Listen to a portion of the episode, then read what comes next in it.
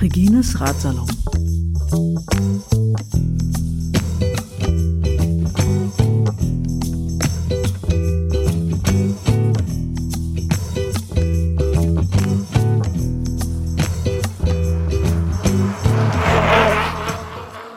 Herzlich willkommen zu einer neuen Folge des Ratsalons. Ich habe auch heute wieder einen Gast, der diesmal weit gereist ist, extra ins Headquarter des Ratsalons Berlin. Aber dazu kommen wir gleich, weil vorher habe ich noch eine Ankündigung in eigener Sache. Zum einen mal ein ganz dickes Dankeschön an den Markus Brandstetter für eine Spende an den Ratsalon. Markus, vielen Dank. Und dann habe ich äh, tatsächlich mit dem heutigen Tage eine Gesamtdownloadzahl aller Radsalons von 7500 erreicht. Das heißt ein Dreiviertel 10.000. Die 10.000 sind äh, in Sicht und das ist natürlich schon mal eine ganz stattliche Zahl.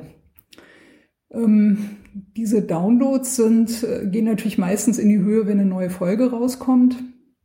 Ich habe auch festgestellt, dass äh, die Folgen meistens also mehr beziehungsweise weniger runtergeladen werden, je nachdem, wie gut vernetzt die Gäste sind. Also das spielt eine relativ große äh, Rolle. Das Thema selbst inhaltlich ähm, wirkt sich nicht ganz so stark darauf aus, welche Folgen wie viel äh, runtergeladen werden.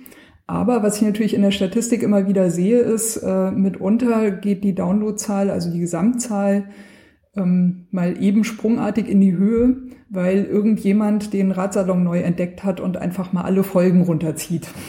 Also das steckt sozusagen in diesen äh, 7500 auch drin und macht mich natürlich auch ganz optimistisch, dass die äh, 10.000 wahrscheinlich auch demnächst mal geknackt werden.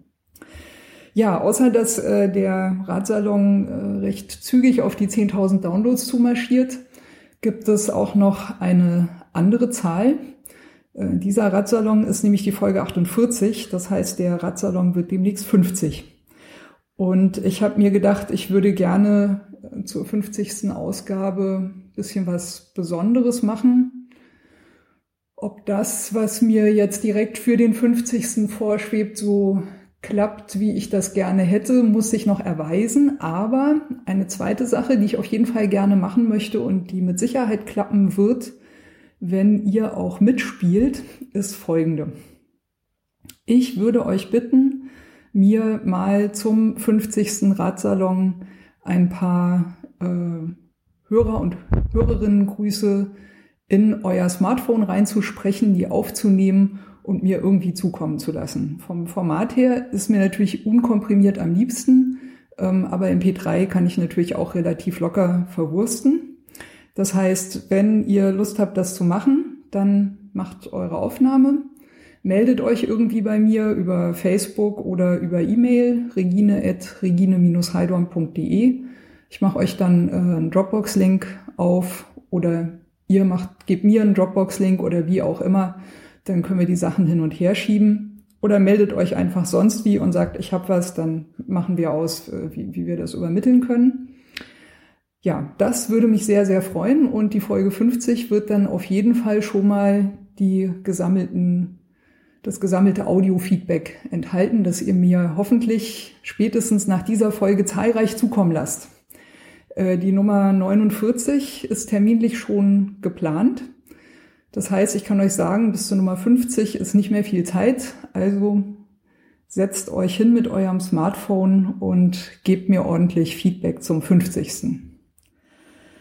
So, soweit äh, die Ankündigung in eigener Sache. Ich komme zu meinem heutigen Gast, das ist der Alex Theis. Alex, ich grüße dich. Hallo Regine, vielen Dank für die Einladung. Ja, vielen Dank, dass du da bist. Gerne. Ähm, Du bist ja kein Berliner, ne? Also wohnst ja nicht hier, nein, sondern nein, du kommst aus. Ich komme aus Mainz ähm, und bin jetzt von Mainz über Frankfurt, also Frankfurt am Main, nach Berlin geradelt.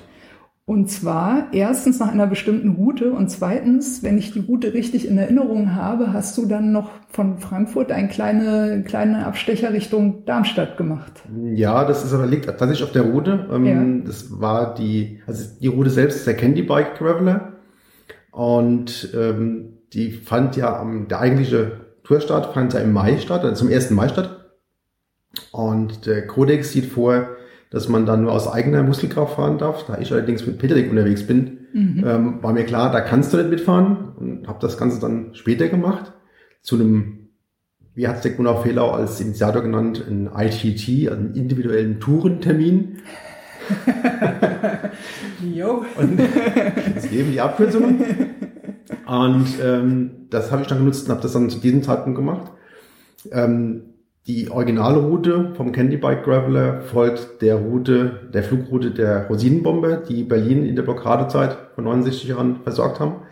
Und diese Route macht halt einen Schlenker von Frankfurt über Darmstadt das Hessische, um irgendwann dann hier nach Berlin rauszukommen. Ist ja aber auch eine schöne Ecke dort. Also ich glaube, das ist eine, eine Abstecher, die man gerne mitnimmt. Ja, das allerdings war das für mich die erste Etappe und das war auch die frustrierendste Etappe, denn ich bin da hinten aus der Gegend, ich kenne einige Orte und du radelst und radelst und radelst und radelst und bist immer noch an Stellen, die du kennst und immer kommst einfach du, immer noch zu Hause, kommst einfach nicht vorwärts.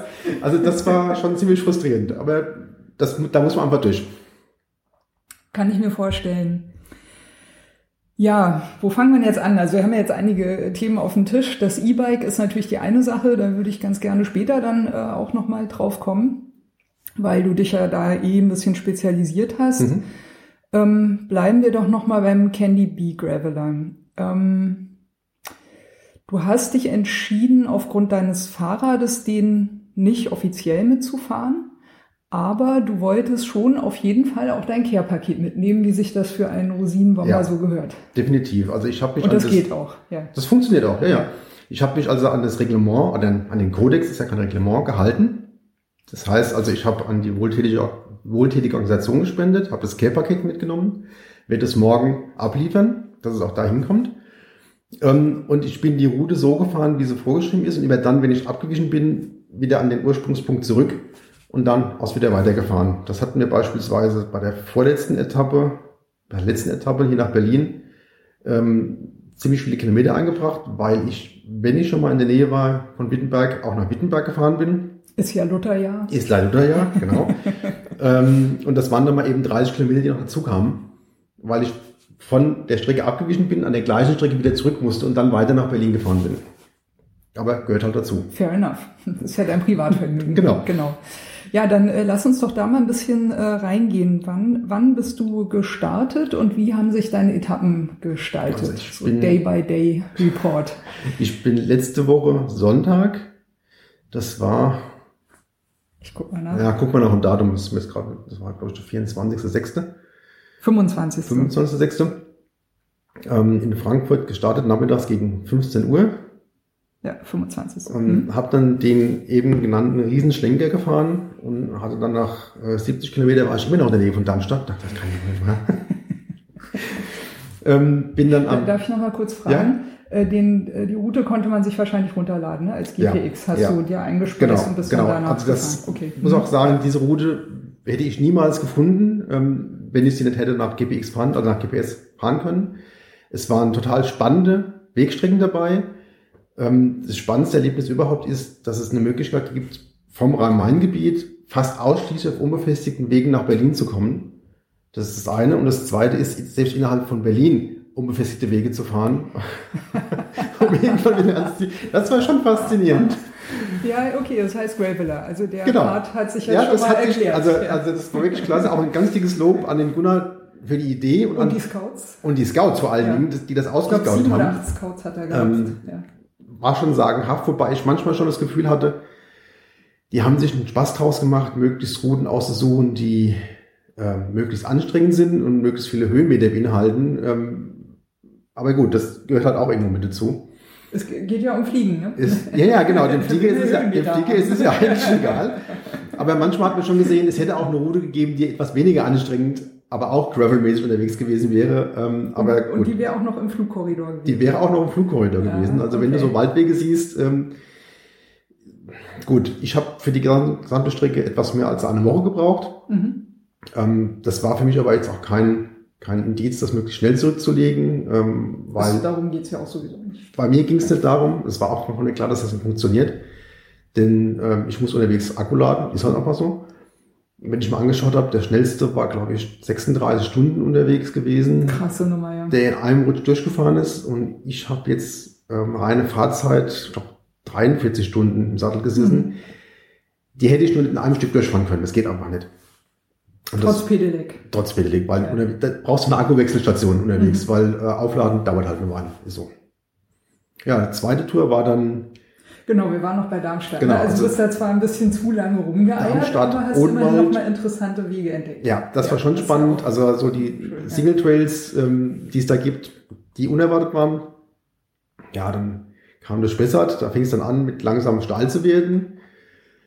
Ähm, Thüringer Wald und ohne Heinisch war für mich ein, ein Traumziel. Ich wollte immer schon mal in Heinisch, das ist ein deutscher Nationalpark, bei Eisenach. Ähm, war insofern toll, ich hatte den ganzen Heinisch, glaube ich, für mich alleine, denn es hat den ganzen Tag nur geschüttet. Ich bin mir auch sehr sicher, dass Und das fandst du toll, ja. ich hätte es gerne ein paar schönere Momente erlebt, hätte mir Spaß gemacht. Also die, da waren Wege dann dabei, die durch die ganzen ähm, Regenfälle, ich habe es in Berlin ja noch schlimmer erlebt Mhm. ähm, als da. Teilweise, da ging nur schieben, da, kann, da konntest du nicht fahren, das ging einfach nicht. Ähm, dann habe ich dann da auch im Heinisch eine Schleife eingelegt, weil ich ein Navi was verkehrt gemacht habe. Ähm, das war schon die anstrengende Etappe, war auch die kürzeste. Da ging es nur 49 Kilometer bis Bad Langensalza. Da ging einfach nicht mehr körperlich und, und auch mental. Mhm. War einfach der Akku, also der mentale Akku war leer, der echte Akku hätte noch eine Weile gereicht. ja, lass mich überlegen. Die nächste Etappe war von Bad Langensalza bis ähm, Lutherstadt Jetzt Eisleben. dritten, nee, beim Das war vierten der vierte Tag. ne? Genau. Vierte Tag. Dann ging es von Eisleben nach in die Nähe von Coswig, also äh, im Prinzip grob die Nähe von Wittenberg. Mhm. Und dann von da hier weiter nach Berlin in einem Rutsch. Also eigentlich wollte ich an diesem Tag nur bis Potsdam fahren. Und als ich dann das Schild gesehen habe, Potsdam, dachte ich, okay, die 30 Kilometer nach Berlin schaffst du auch noch. Ist ja nicht mehr so doll viel. Hab nur nicht damit gerechnet, dass es zwar nur 30 Kilometer bis Berlin sind, aber der, der, der Graveler noch eine Riesenschleife durch den Grunewald macht. Und als ich dann irgendwann um 22.30 Uhr am Grunewald war, dachte ich, nein, das machst du jetzt nicht mehr. Suchst dir jetzt hier ein Hotel und ähm, machst am nächsten Tag den, den Finish. Und das war auch gut so. Ja, ist ja auch schön, am morgens ausgeschlafen Definitiv. einzurollen, Als die da letzten Kilometer ja. mitnehmen, kann man ja, Ja. auch schön genießen. ja. Ja. Und das war auch tatsächlich die längste Etappe gewesen. Das waren 175 Kilometer. Mhm, nicht schlecht, ja. Was für mich, ähm, egal ob E- oder nicht E-Unterstützung, eine Leistung ist, ist die längste Radetappe, die ich jemals für mich selbst gemacht habe. Bisher waren es 120, also das Ja. 175 Oh. war schon okay. Ordentlich Ähm, gut drüber, ja. Ja, und ich hatte das erste Mal bei dieser letzten Route wirklich den Eindruck, auf die letzten 15 Kilometer oder 20 wäre es tatsächlich nicht mehr angekommen. Wenn es noch hell gewesen wäre, wäre ich hier auch noch gefahren. Mhm. Also das war dieses, das erste Mal, wo ich verstanden habe, dass Leute, die 180, 200, 300 Kilometer am Stück fahren, irgendwann in, in, in einen Flow reinkommen, in einen Bereich reinkommen, wo es einfach egal ist, ob du jetzt auf dem Sattel sitzt, du fährst einfach weiter. Mhm. Das war schon klasse. Also Das ist eh schon jenseits von irgendwas. ja, Und, dann, dann Läuft. läuft's einfach. Es Ja. läuft einfach. Das war wirklich ein tolles Erlebnis. ja. Wobei im, im, im Grunewald, wenn es dunkel ist, da sind ja auch Wildschweine unterwegs. Ne? Also so ganz ohne ist das vielleicht auch nicht, gerade wenn man halt schon, Ja. äh, sagen wir mal, sich ordentlich verausgabt hat und vielleicht die Konzentration auch nicht mehr ganz so Ja, äh, Das ist auch ist. so ein springender Punkt. Also Ja. ähm, dann irgendwann die Konzentration ist dann irgendwann weg, dann hast du eine Wurzel, die du gesehen hast, ähm, hab zwar eine Lampe dabei, aber das war mir auch irgendwo auch ein Sicherheitsrisiko. Und ich wollte ja gesund und gut ankommen. Das war eigentlich der Hauptsache. Aber Wildschwein, wo du das sagst, also unterwegs hatte ich mal einen Fotostopp eingelegt an einem Sonnenblumenfeld und habe dann irgendwann gehört, oh, da grunzt was. Gut, mal lieber doch aufs Fahrrad und wieder weiter. Weil ähm, Tiererlebnisse hatte ich unterwegs, also Greifvögel sowieso, Rehe en masse, ähm, Füchse, die du einfach siehst. Also das ist, das ist schon, das waren für mich magische Elemente an der ganzen Sache. Aber eine Begegnung mit dem Wildschwein brauche ich nicht. Nee, muss man nicht provozieren, wenn es Ja. nicht sein muss. Ja, ja. Verstehe ich. Ähm, äh, mal, mal grob zur Ausrüstung. Ich habe jetzt äh, entnommen, dass du nicht irgendwie gezeltet hast Ja. oder so. Also das heißt, du bist quasi mit äh, fast null Gepäck gefahren. Also zumindest nicht, äh, nicht Zelt- oder Schlafsachen oder so. Ja, Und äh, warte mal, der Kodex ist ja, glaube ich, dass du dich zwar informieren kannst, was sind unterwegs für Übernachtungsmöglichkeiten, aber du darfst dich nicht vorher melden oder das nicht Ja. vorher kalkulieren quasi, Ja. ne, sondern musst dann direkt entscheiden. das war für mich auch eine Herausforderung. Normalerweise bin ich mit Zelt unterwegs. Ähm, mein Gepäck war für meine Verhältnisse sehr reduziert. Ähm, es gibt ein Bild von meinem Rad, was ich auf Facebook gepostet habe, wo einer schrieb, oh, das, was du dabei hast, würde mir für drei Wochen reichen, oder für sechs Wochen reichen. ähm, ja, das ist immer unterschiedlich. Ich habe festgestellt, ich hatte immer wieder zu viel dabei. Es geht mir jedes Mal so, wenn ich im Rad unterwegs bin, dass ich eigentlich zu viel Gepäck dabei habe. Und ist das Care-Paket ja auch noch. ja, das war aber das Kleinste in dem Fall. Ähm, aber das ist ein einfach Erfahrungswert, die man machen muss, wo man feststellt, okay, das kann ich beim nächsten Mal weglassen. Ähm, diesmal habe ich ausgiebig Gebrauch von meinen Regensachen gemacht. Ähm, und das erste Mal überhaupt, dass ich die so gebraucht habe. Festgestellt, Hose dass und Jacke. ja, Überschuhe auch, oder? Überschuhe nicht. Das ist Okay. total spannend. Ich habe ähm, wasserdichte Socken. Mhm. Jetzt warten sich für was um alles in der Welt braucht man wasserdichte Socken, wenn es wasserdichte Schuhe gibt. Ähm, das Problem ist einfach, irgendwann, der Schuh ist zwar wasserdicht, aber die Socke saugt sich voll. Ja. Und dann hast du trotzdem nasse Füße. Und das war für mich total genial, irgendwann die Socken anziehen und warme Füße zu haben beim durch den Regen fahren. Das heißt, du hast so, das waren so Gore-Tex-Übersocken oder irgendwie so in die Nee, tatsächlich Richtung, normale Socken, die Ja. halt wasserdicht sind. Das Ach, ist, okay. ähm, Gibt's auch schon. Okay. wenn ich die Firma ja. nehmen darf, Ja. das ist Sealskins. Okay. Ähm, die, das fühlt sich sehr, sehr gut an, sehr angenehm an. Und irgendwann merkst du auch, der Schuh ist total nass in sich und du hast dieses Gefühl, wenn du es kennst, mit, mit nassen Schuhen und nassen Turnschuhen Ja. rumzulaufen, das ist Quatsch. Und, ne, das, das Gefühl hast du auch, aber du hast keine kalten Füße, weil die Füße sind trocken. Das ist natürlich cool, ja. Das ist eine feine Sache. Die Firma ist aus England, an. die wissen, Ja. was sie tun und warum sie es tun. Das heißt, du brauchst eigentlich gar keine wasserdichten Schuhe mehr. ja, genau. Also würdest du tatsächlich so unterschreiben? Also würdest Ja, du sagen, dass du ja. eigentlich schnurzt, ob die Schuhe wasserdicht Ja, sind oder genau, an nicht? dieser weil Stelle ist es- Ich hatte auch die ganze Zeit immer wasserdichte Schuhe an. Ähm, diesmal nicht. Ich habe kurz vorher noch die Schuhe getauscht, weil die Sohle einfach undicht war. Ähm, oder nicht undicht, sondern dünn war. Ähm, und ich einfach den zu wenig Druck aufs Pedal bekommen habe. Und die Schuhe, die ich da jetzt habe, das sind, die sind nicht wasserdicht.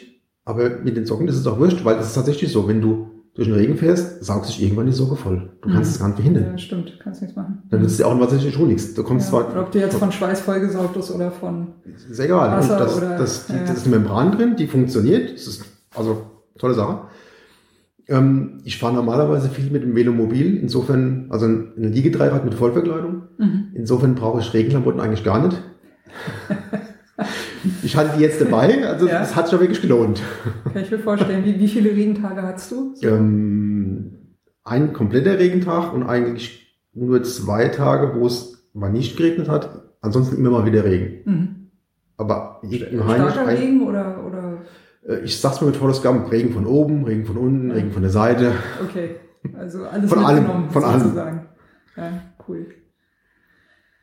Äh, zweiter Punkt natürlich das äh, Pedelec. Mhm. Ähm, wir hatten ja diesen super E-Bike-Podcast, der, glaube ich, auch übrigens äh, immer, immer noch die Nummer eins ist von den Downloadzahlen her. der ist einmal quasi durch die komplette Statistik durchgerast. Ähm, ich kann mich aber die an die Unterschiede nicht mehr genau erinnern. Also Frage, wie, wie hat dich denn das Pedelec jetzt eigentlich unterstützt? Oder was, was würdest du sagen, war jetzt konkret dein Vorteil gegenüber jemandem, der nicht mit einem E-Bike unterwegs ist? Es hat mir ermöglicht, eine relativ hohe Geschwindigkeit auf Dauer beizubehalten. Mhm. Ich habe jetzt über den, die gesamte Strecke einen Schnitt von etwas über 20 gefahren. Mhm. Und wenn man sich die Höhenverläufe anguckt und wenn man sich vergegenwärtigt, dass die meiste Strecke unbefestigt ist, ist das schon ganz in Ordnung. Also das hätte ich ohne E dieser Stelle nicht geschafft, da wäre ich wahrscheinlich bei 12, 13 gelandet. Mhm. Es hat mir viele Anstiege ermöglicht, gut hochzukommen.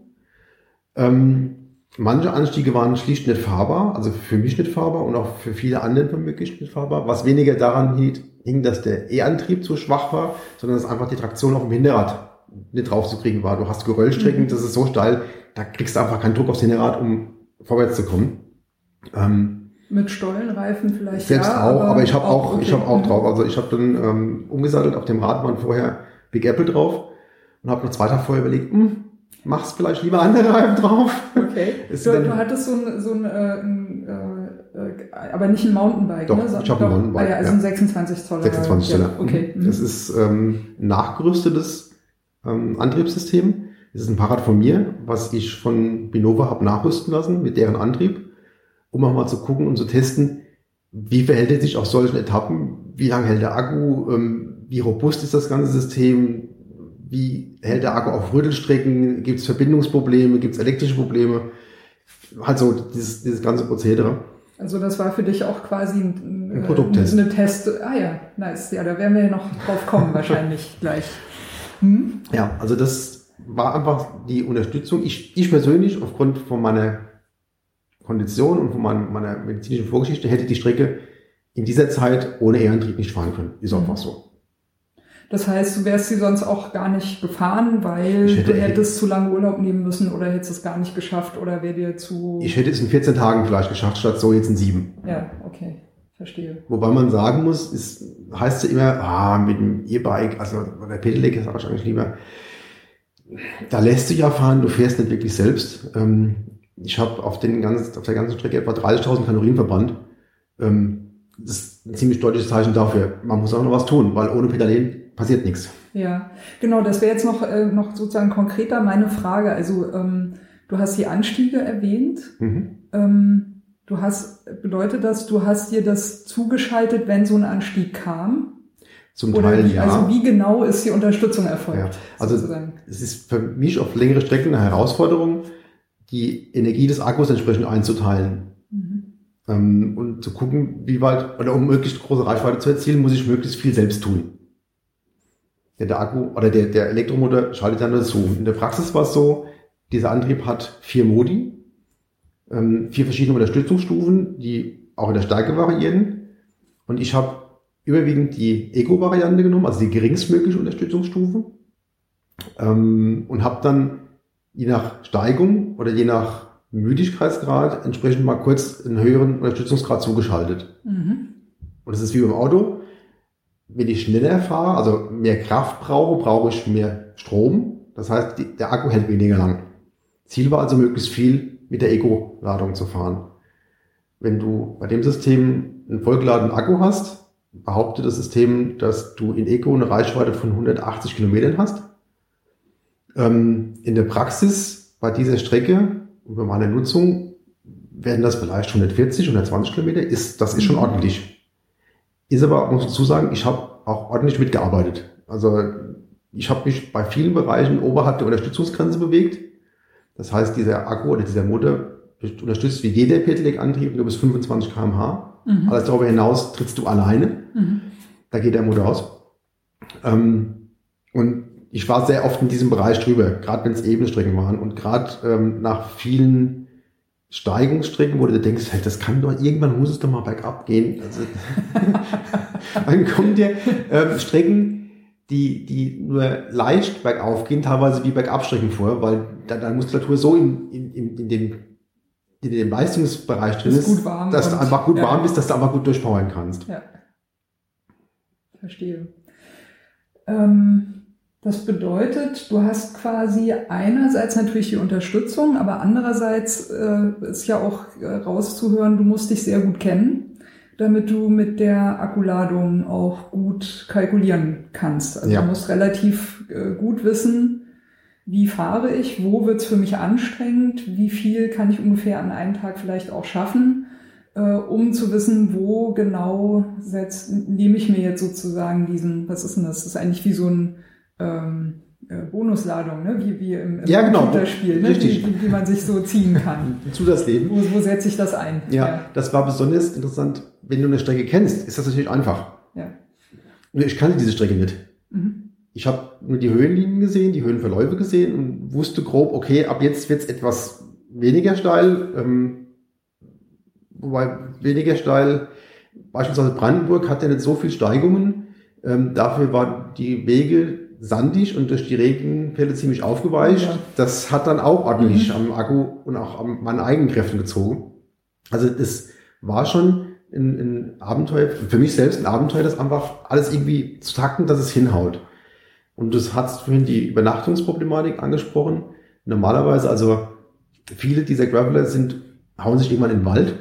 Ähm, ich persönlich, also ich zelte gern, ja, aber nicht wild. Also ich brauche eine gewisse sanitäre Grundausstattung, sagen wir es mal so. Ich habe dann unterwegs Übernachtungsmöglichkeiten gesucht. Ab einem gewissen Alter schätzt man das ja vielleicht auch. Es hat Man schätzt möglicherweise auch die Wildnis, aber man schätzt vielleicht auch, dass man das nicht immer machen Ja, muss. ja.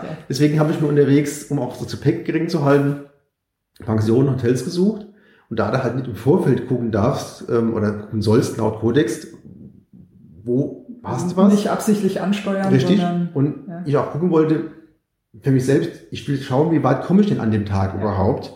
es hätte ähm, für dich gar keinen Sinn gehabt, vorher irgendwas zu planen, Genau. weil du hättest dir damit dein Experiment kaputt gemacht. Richtig. Ja. Ähm, waren dann auch ein paar mehr Kilometer einfach die Folge, weil du, wenn du in irgendeinem Wald steht, hast du halt keine Pension in aller Regel. Da musst du halt zum nächsten Ort fahren und musst dann am nächsten Tag wieder zurück an diese Stelle, musst da wieder einsetzen. Mhm. Ähm, diese Geschichte, eine regelmäßige Unterkunft zu finden, war eine Herausforderung für mich. Ich kenne das so nicht.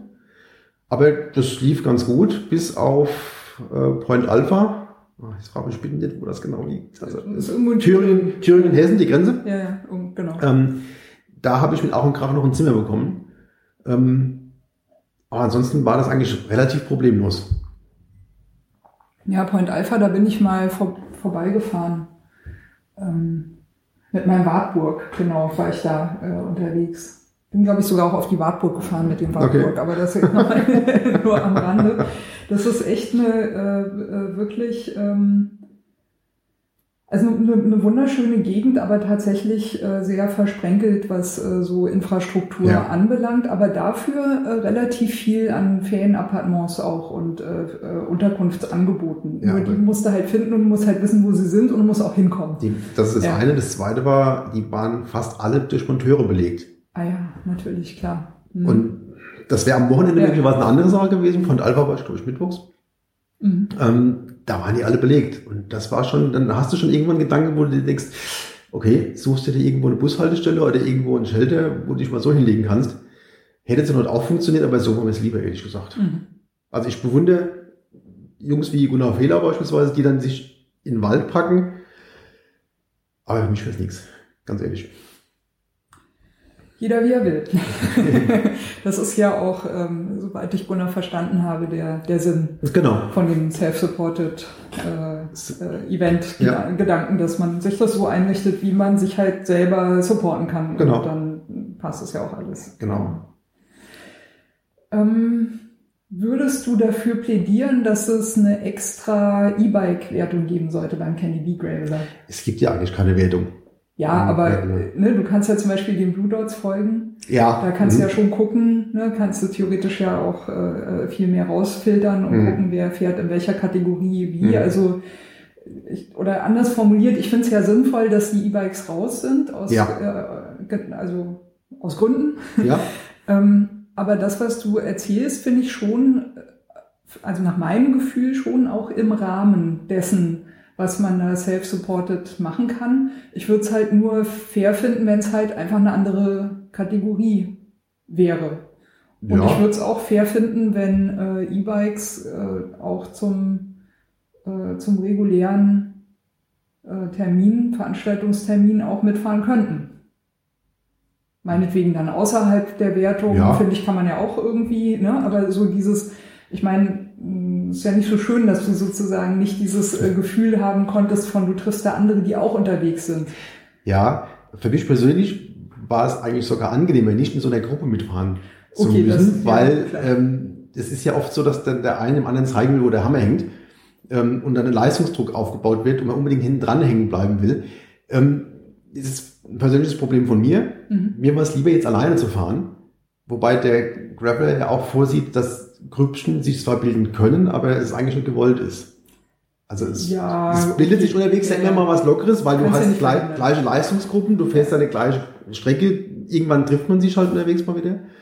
Aber ich persönlich fand das jetzt als als Solo-Erlebnis schon wesentlich spannender, mhm. ähm, als das in der Gruppe machen zu wollen. Aber man kann das auch ruhig, also aus meiner Sicht ruhig damit aufnehmen, wenn die, das Selbstverständnis einfach ein anderes wird, weil viele haben einfach noch ein Problem, ah, E-Bike, also äh, wenn ich schon aus eigener Kraft kann, dann lasse ich es ganz bleiben. Mhm. Ähm, aber es ist ja auch so möglich, weil. Naja, das wäre aber also aus meiner Sicht gerade ein Grund, das aufzunehmen, um da mal ein bisschen die gegenseitigen Vorurteile ja, abzubauen, weil ich meine, viel davon ist einfach nur Quatsch. Ja. Und ich finde, man, also äh, ja, ich teile diese, diese Vorurteile auch. weil, aber ich weiß halt, dass es meine Art des Radfahrens ist einfach mhm. eine andere. Mhm. Also ich schimpf deswegen nicht auf Leute, die ein E-Bike haben mhm. oder sag nicht irgendwie, also ich muss deswegen niemanden diskriminieren, ne, um das ja. mal äh, auf den Punkt äh, zu bringen, sondern ich sage halt für mich, nee, ich fahre einfach anders. Ne? Mhm. Und noch, ich weiß ja auch nicht, wie das in fünf oder zehn Jahren äh, für mich sich weiterentwickelt mit dem Fahrradfahren ja. oder ob es dann für mich vielleicht interessant wird oder nicht. Aber derzeit ist es für mich so, wenn ich mit meinem Mountainbike auf dem Feldweg unterwegs bin, dann und ich fahre locker gemütlich und der Weg gibt es her, dann habe ich sowas zwischen, weiß ich nicht, 20 und 25 mhm. Stundenkilometer sowieso sehr gemütlich drauf. Also dann muss ich mich noch nicht mal wahnsinnig anstrengen ja. dafür. Und allein deswegen sage ich schon, warum soll ich mir dafür den Kopf machen mit dem Akku? Warum soll ich mhm. dafür das Gewicht mitschleppen und mhm. so weiter? Also es, ja. für mich ist es quasi sinnlos. Mhm. So, ne? Was aber nicht ausschließt, dass ich es irgendwann interessant finde. Ja.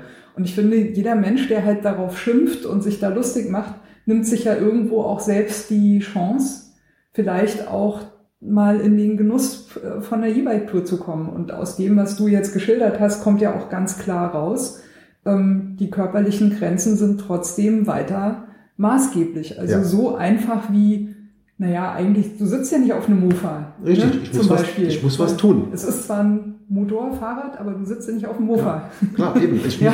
ich muss was tun dafür, dass es vorwärts geht.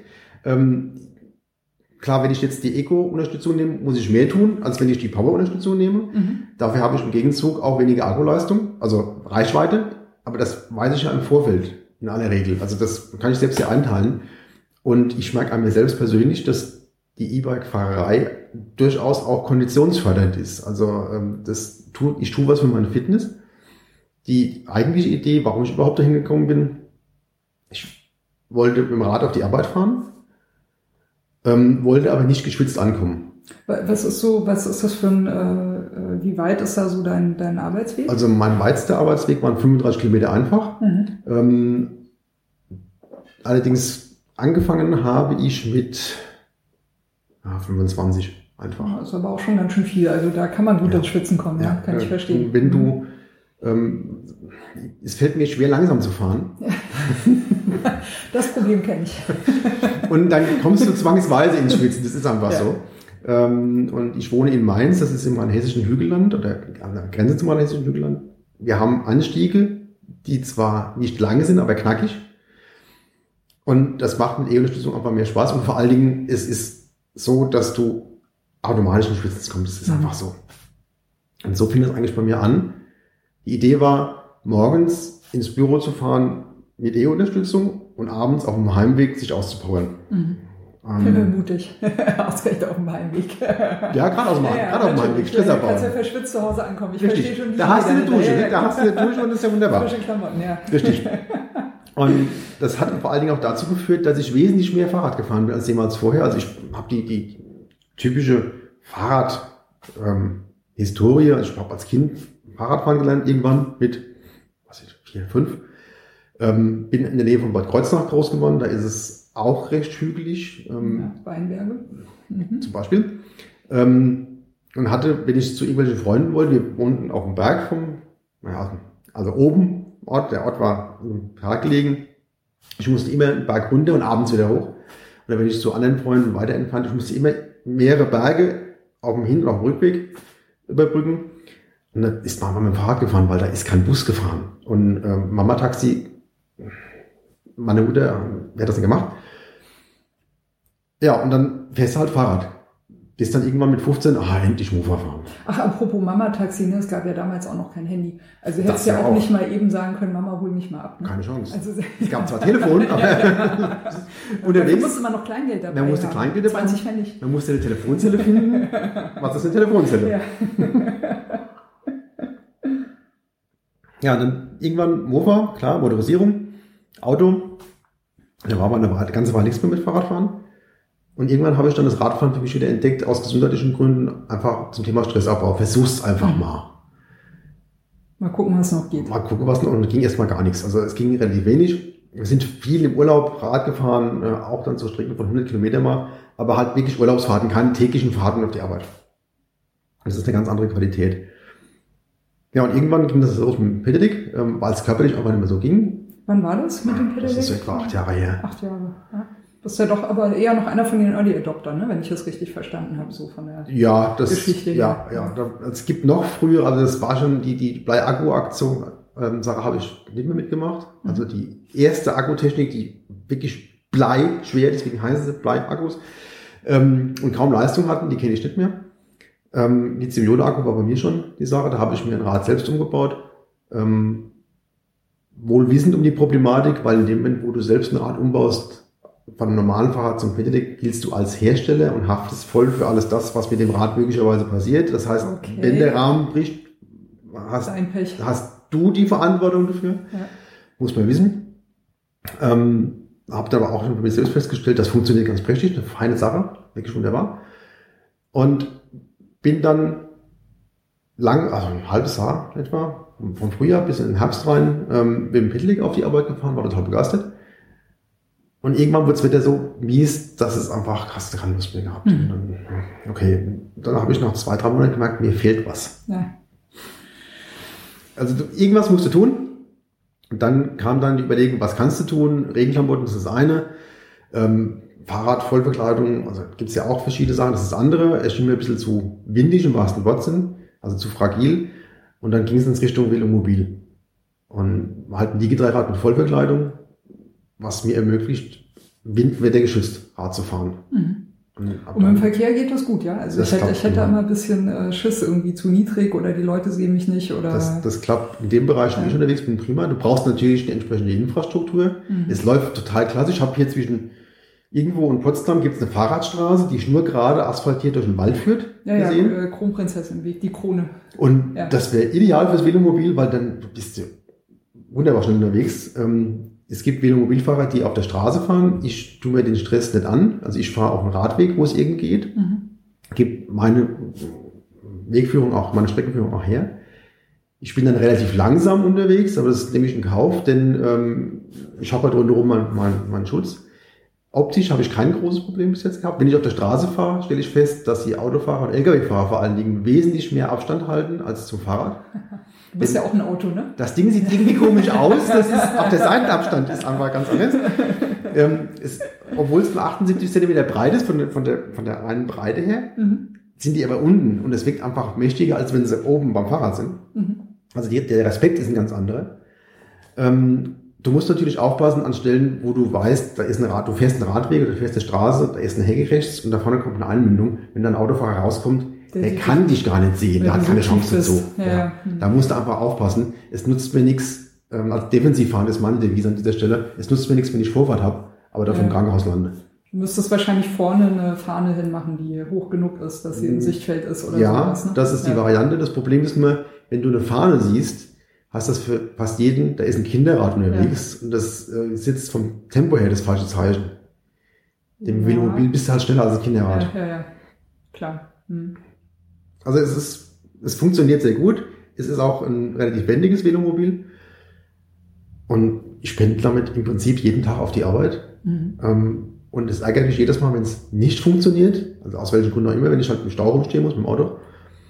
Oder auch so die, die täglichen Besorgungsfahrten. Es ist, hat sich sehr, sehr viel aufs Fahrrad verlagert. Und, und Hast du da einen Kofferraum dran? Äh, bei Velomobil ja. Ja. Ich muss nur kleinteiliger packen. Also ich kann Okay. auch äh, auf Reisen gehen. Kannst du Ähm, mal eine Getränkekiste mitnehmen oder das so? geht nicht. Da Nee, schwierig, das- okay. das geht Mhm. nicht. ähm, dafür habe ich mir jetzt vor kurzem einen Hänger besorgt. Ja. Mhm. Damit geht's dann wieder. Also es ist. Mhm. es ist dieses, dieses ärgerliche Moment, wenn du dich fragst, du hast jetzt irgendwas Größeres irgendwo abzuholen und du musst für zwei Kilometer das Auto benutzen. Mhm. Das, das musst du auch mit dem Fahrrad gehen.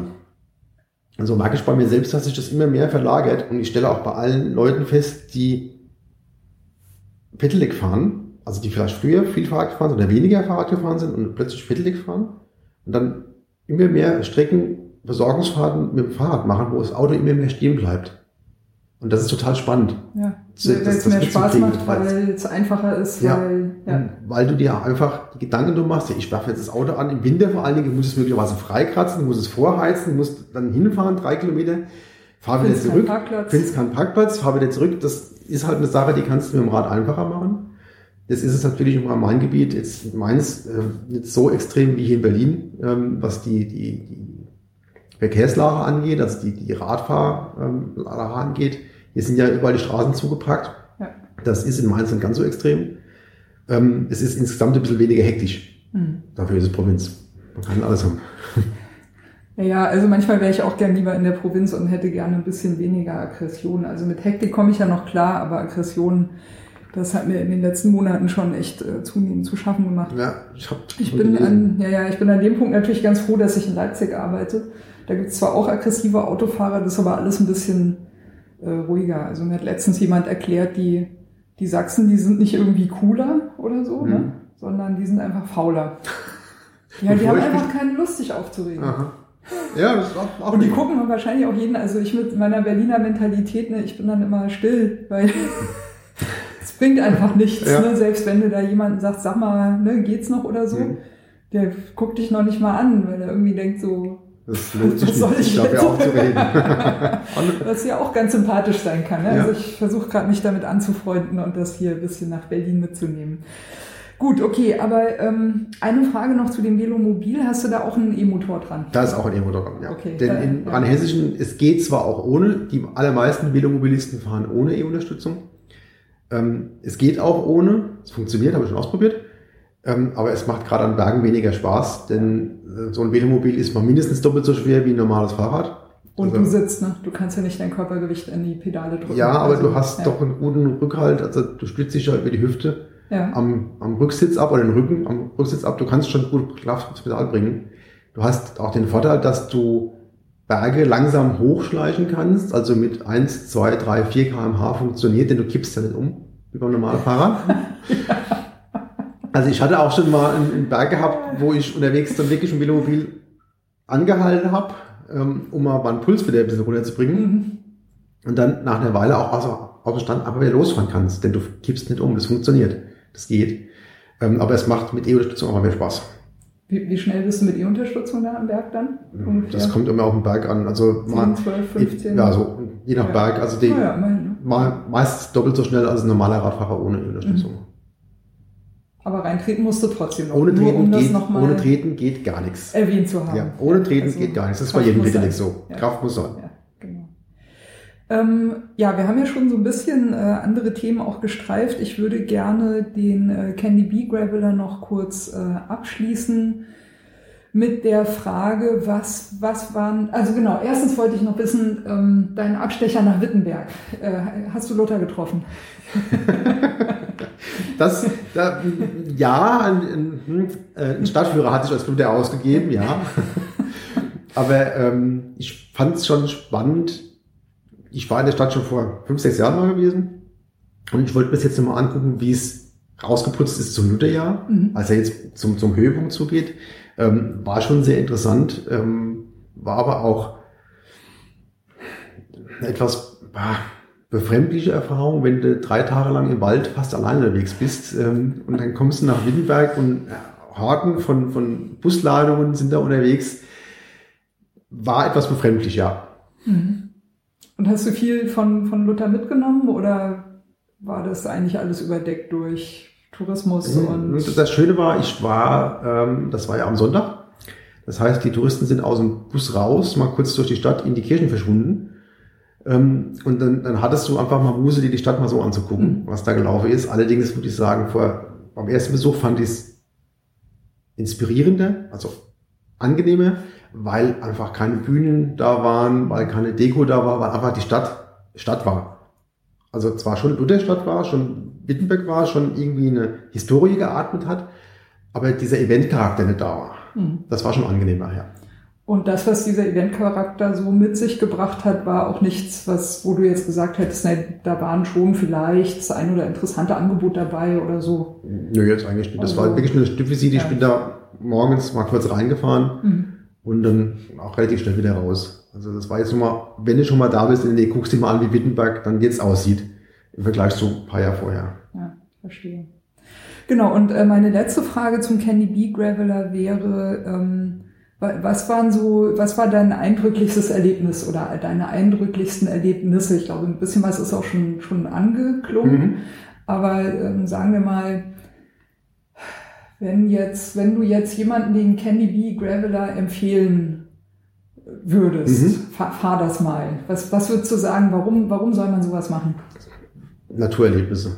Ganz klar. Mhm. Das ist eine mitkriegen, was in der Natur passiert. Ähm, du, du, siehst, wenn du mit dem Fahrrad unterwegs bist, ähm, ganz anderen Sachen, als wenn du zu Fuß unterwegs bist. Ich habe unterwegs Rehe gesehen, fast, fast zum Greifen nah, ein Fuchs fast zum Greifen nah, der auf mich zugelaufen kam, wo ich mich noch wunderte, ich hatte Rückenwind, der hätte meine Witterung eigentlich haben müssen und er ist trotzdem gekommen. Er ist dann irgendwann, irgendwann doch abgebogen. Du hast halt Regenklamotten angehabt, ne? Das, das wird gewesen sein. Das, das, das, wird gewesen sein. ähm, aber es sind einfach so diese, dieses allein in, in der Natur unterwegs zu sein, das Gefühl zu haben, Fahrrad zu fahren, wie es in meiner Kindheit mal war. Es gab damals keine Radwege, keine asphaltierten mhm. Radwege. Das war völlig normal, dass du Feldwege gefahren bist, dass du Waldwege genutzt hast. Und das war für mich eigentlich so das, das Eindrücklichste, zu erleben, dass das von auch auf längere Strecken funktioniert, von Frankfurt nach Berlin, ähm, und du unterwegs bist in Deutschland, relativ dicht besiedelt, aber trotzdem das Gefühl hast, der einzige Mensch weit und breit zu sein. Mhm. Das war schon klasse.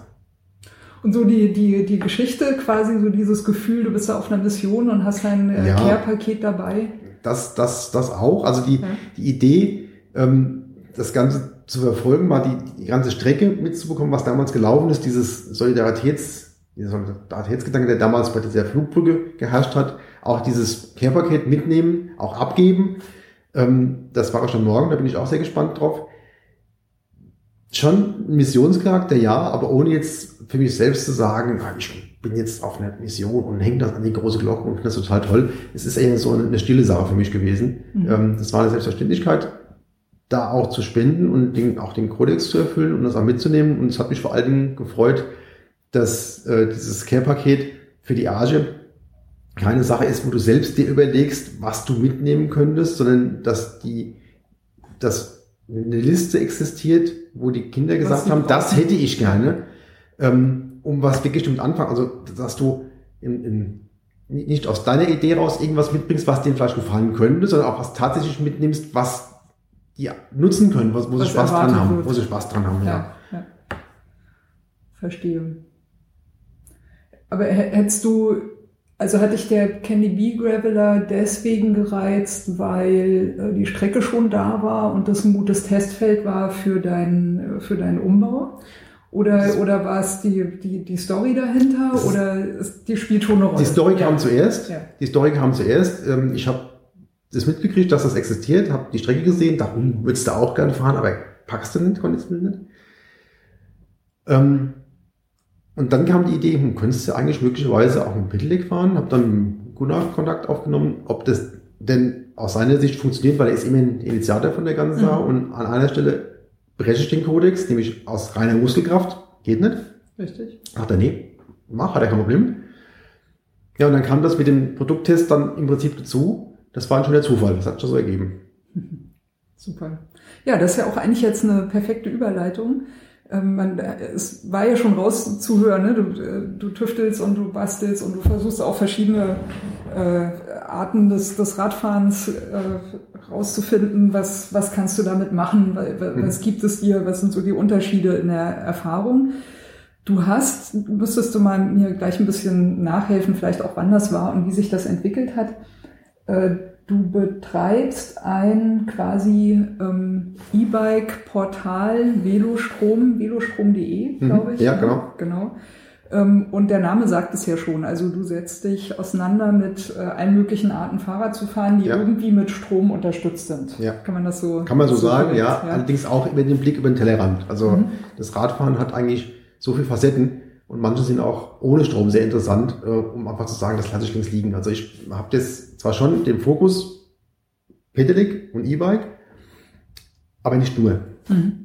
Wie, wie, ist es zu, äh, wie ist es zum Velostrom gekommen und seit wann machst du das schon? Also ich- Ganz von vorne anfangen. Ah, Ich habe das erste E-Bike, also Pedelec, umgebaut vor etwa acht Jahren, sechs oder acht Jahren, ähm, und hatte damals den Gedanken, ich wollte für mich selbst dokumentieren, was läuft da eigentlich. Also früher hat man das mit Papier gemacht ähm, und da man heute halt elektronisch das Ganze macht, habe ich dann mal, mal eben so einen Blog aufgesetzt und habe das dann für mich selbst auch mal so dokumentiert. Und irgendwann habe ich gemerkt, es gibt zwar Zeitschriften zum Thema Pedelec und E-Bike, aber die haben so eine, ja, die kommen relativ sporadisch, also alle drei Monate, glaube ich, raus. Das heißt, die Informationen, die du da hast, sind schon drei Monate alt. Also es ist einfach nichts da, ähm, wo du zeitnah Informationen kriegst, die dich dann jetzt momentan gerade interessieren würden. Und habe gesehen, sowas gibt's scheinbar nicht, dann machst du es einfach mal selbst. Und habe einfach mal angefangen, da so mal ja, die Domain einzurichten und das Blog einzurichten. Das war dann jetzt vor knapp drei Jahren. Ähm, und ich finde es total klasse zu beobachten, wie das so nach und nach wächst. Also wie du selbst feststellst, dass die Zugriffszahlen immer mehr steigen. Ähm, und das motiviert natürlich auch an dieser Mhm. Stelle ganz klar. Ähm, Fokus bei mir ist, wie gesagt, das Thema Pedelec. Aber das Ganze möglichst ohne irgendein Dogma zu betreiben. Also ähm, ich sage jetzt nicht, S-Pedelec, also E-Bike ist gar nichts, überhaupt kein Thema. Oder selbst umbauen ist auch überhaupt kein Thema, weil das eBay, das macht man nicht. Sondern ich versuche das Ganze möglichst aus meiner Sicht so zu schreiben, was mich persönlich interessiert und das möglichst breit aufgestellt, Mhm. das Thema zu beleuchten, ähm, weil es einfach auch meine Interessenlage ist. Das heißt, du hast gemerkt, du, du äh, experimentierst da quasi eh relativ viel oder und das wäre ja eigentlich ganz gut, wenn andere von deinen Experimenten profitieren könnten. Richtig, genau. Kann man vielleicht so zusammenfassen. Genau, weil es ist eine feine Sache, wenn man selber rumbastelt, aber es macht noch viel mehr Spaß, wenn man merkt, dass andere das aufnehmen ähm, und daraus auch einen Nutzen ziehen. Also dieses, Mhm. dieser, dieser Neudeutsch Sharing-Gedanke ähm, spielt da schon eine große Rolle mit, ja. Ja, auf jeden Fall. Und wie hat sich das für dich entwickelt mit dem äh, Velostrom? Du bist ja da schon ziemlich rührig. Ne? Wir hatten uns ja äh, kennengelernt auf der Velo Berlin, war Mhm. das, glaube ich. Ne? Mhm.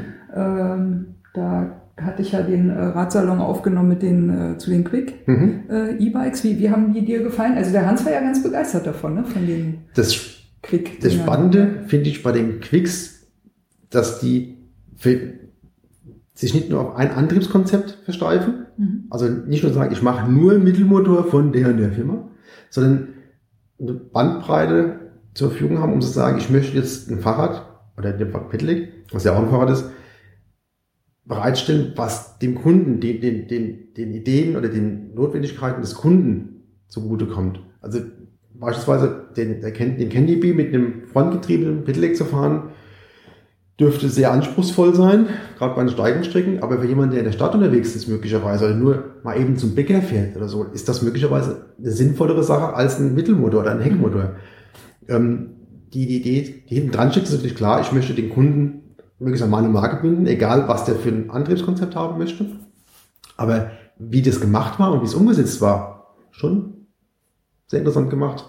Sie- Siehst du, siehst du Konkurrenten für die äh, Quick-Leute oder würdest du sagen, die sind damit äh, ziemlich, äh, ziemlich weit vorne? Ich glaube, in dieser Art und Weise sind sie mit die einzigen, Ja, habe ich, hab ich auch so verstanden, aber. die so viele Ja. Varianten anbieten und Mhm. einfach sagen können, okay, ich habe ein Portfolio, Kunde sucht dir aus, was für dich am besten passt So ein Modulsystem eigentlich, ne? und kommt nicht in den Laden ähm, mit, der, mit der Idee, ich möchte unbedingt diesen Antrieb haben, sondern fahr erst mal und guck, welches Fahrrad am besten zu dir passt und Mhm. dann lass den Antrieb mal außen vor. Guck einfach mal, was dir am besten passt zu deinem, deinem Anwendungsszenario.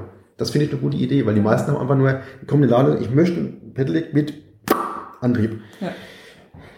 Das, äh, das fand ich auch interessant beim, äh, bei den die Fahrräder testen. Das war Mhm. ja mein, mein erstes Mal auf dem E-Bike. Ja, ich erinnere mich. Und da gleich halt mal so äh, drei, vier verschiedene äh, Fahrradarten mit verschiedenen Mhm. Antrieben testen zu können, das war schon, äh, hat mir schon ein gutes Gefühl erstmal verschafft für was, was, äh, was kann so ein E-Bike irgendwie bringen. Ja, und das ist ja das. Schöne dabei. Also es gibt ja selbst die größten Skeptiker, die ich erlebt habe, kamen nach einer Probefahrt mit einem Pedelec zurück mit einem breiten Grinsen im Gesicht. Ja. Ich sehe dich jetzt gerade kritisch, ich kann mich auch damals erinnern, wie du geguckt hast. Ja, es ist einfach, es macht Spaß. Ähm, war völlig unabhängig davon, ob ich das toll finde oder nicht toll, es macht einfach Spaß. Ähm, wenn ich es brauche oder wenn ich es nicht brauche, ist auch okay. Ähm, und es, es hilft einfach nur Probefahren, Probefahren, Probefahren, Probefahren, ausprobieren. Um zu gucken, was passt da jetzt an mich.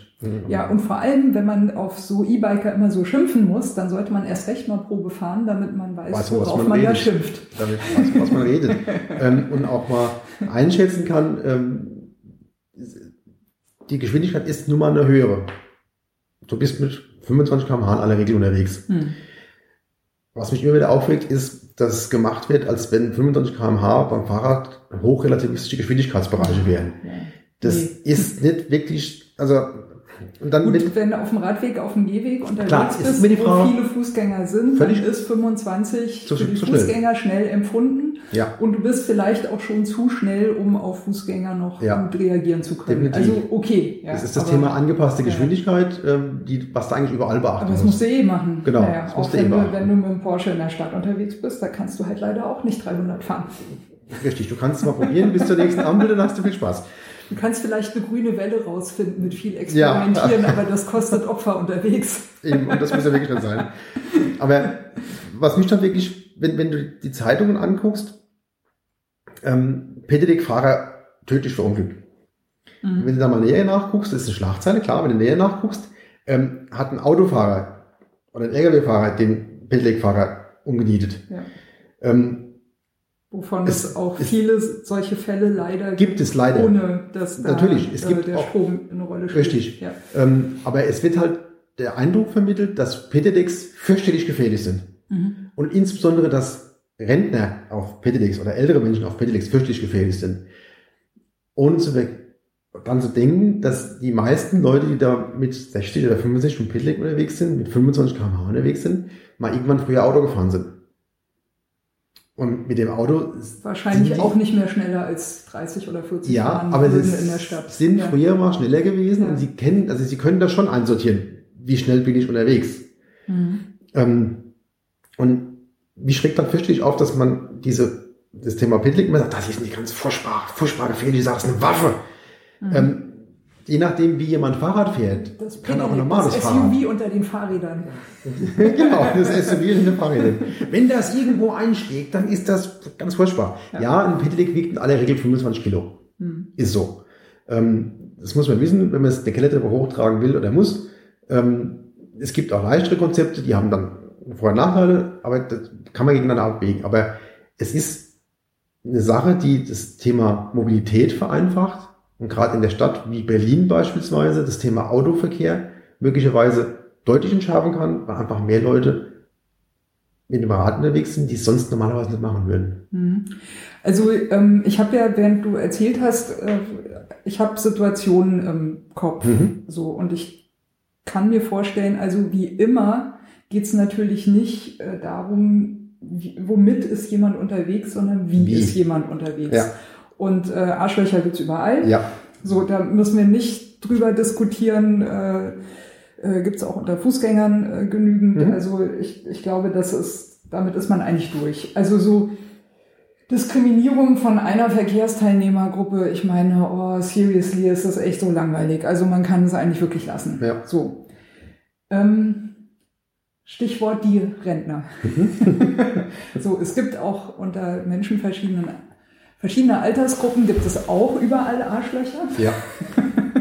Also auch das erstmal gleich vorweg äh, geschickt. Ich hatte ja vor kurzem den äh, Radsalon zur Sexismusdiskussion Mhm. und bin seither auch noch ein bisschen vorsichtiger geworden in meinen Formulierungen. Trotzdem muss man ja aber auch äh, sprechen können. Und da spielt halt so eine, sagen wir mal, Phänomenologie Mhm. eine gewisse Rolle. So. Ähm, in meiner Radfahrerfahrung, ich hatte, als ich mal als Fahrradkurier in Bremen unterwegs war, eine extrem schöne Begegnung mit einem älteren äh, Mann.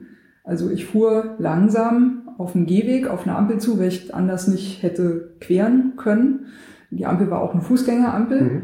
Und ich habe mir in der Zeit angewöhnt, wenn ältere Menschen da sind, halt sofort, also erstens sehr langsam zu fahren mhm. und zweitens, sobald ich merke, ich komme auf zwei Meter an die ran, sofort zu bremsen und stehen zu bleiben, damit das nicht irgendwie erschreckend wird oder so. Mhm.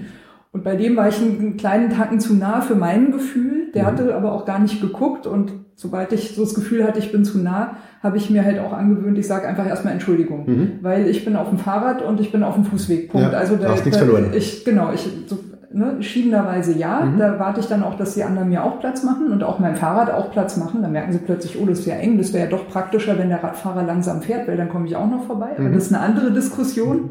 Ja, vorausschauendes Verhalten im Verkehr ist nochmal ein Topic. So, jedenfalls guckte der mich ganz erstaunt an und nahm mich da zum ersten Mal so zur Kenntnis und sah nicht, war so ein Kurierklamotten. Mhm. Und dann sagt er, Sie brauchen sich nicht entschuldigen. Ich weiß genau, dass Sie Ihr Fahrzeug beherrschen. Super. Chapeau, wirklich. Super. Hut ab. Der, mhm. der hatte einfach Menschenkenntnis. Mhm. Also, worauf ich hinaus will, ist erstmal vorweggeschickt, es gibt Menschen, die haben Menschenkenntnis. Ja. Die gibt's auch in jeder Altersstufe. So. Ja. so. Ähm, was ich aber mit Rentnern hier in Berlin manchmal unangenehme Begegnungen finde, was ich vielleicht sogar ein bisschen nachvollziehen kann, ähm, die haben manchmal so eine unangenehme Eigenart, das haben aber jüngere Menschen auch, aber ich gehe jetzt mal auf mhm. die Rentner, weil wir es mit dem äh, Pedelec hatten. Mhm.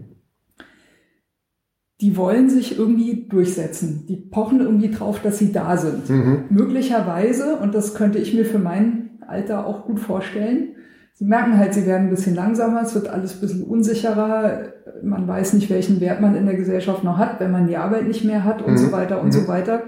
Also ich sehe das immer ein bisschen als ein, ich möchte bitte noch wahrgenommen werden mhm. und hab bitte mal Respekt vor mir. Mhm. Ne? Mhm. Dabei werden sie aber oft so grantig und so, so, so eklig Besitzraum ergreifen, dass man keine Lust hat, freundlich zu ihnen zu sein. Mhm. Ja, so. es gibt solche Menschen. Und die begegnen einem halt dann auch mal auf dem Radweg. Mhm. So. Wenn die jetzt auf einem Fahrrad fahren, das keine Stromunterstützung hat, um jetzt wirklich ja. aufs Thema auch zurückzukommen, dann weiß ich in der Regel, äh, ich stelle mich auf jemanden ein, der wahrscheinlich ein bisschen unsicher fährt. Mhm. Also ich versuche mehr Platz drumherum zu lassen. Mhm. Ich versuche nicht zu überholen, wenn es wirklich zu eng ist oder mhm. weiche dann selber auch auf einen Gehweg aus, damit ne, das auf mhm. einem schmalen Radweg nicht zu heftig wird.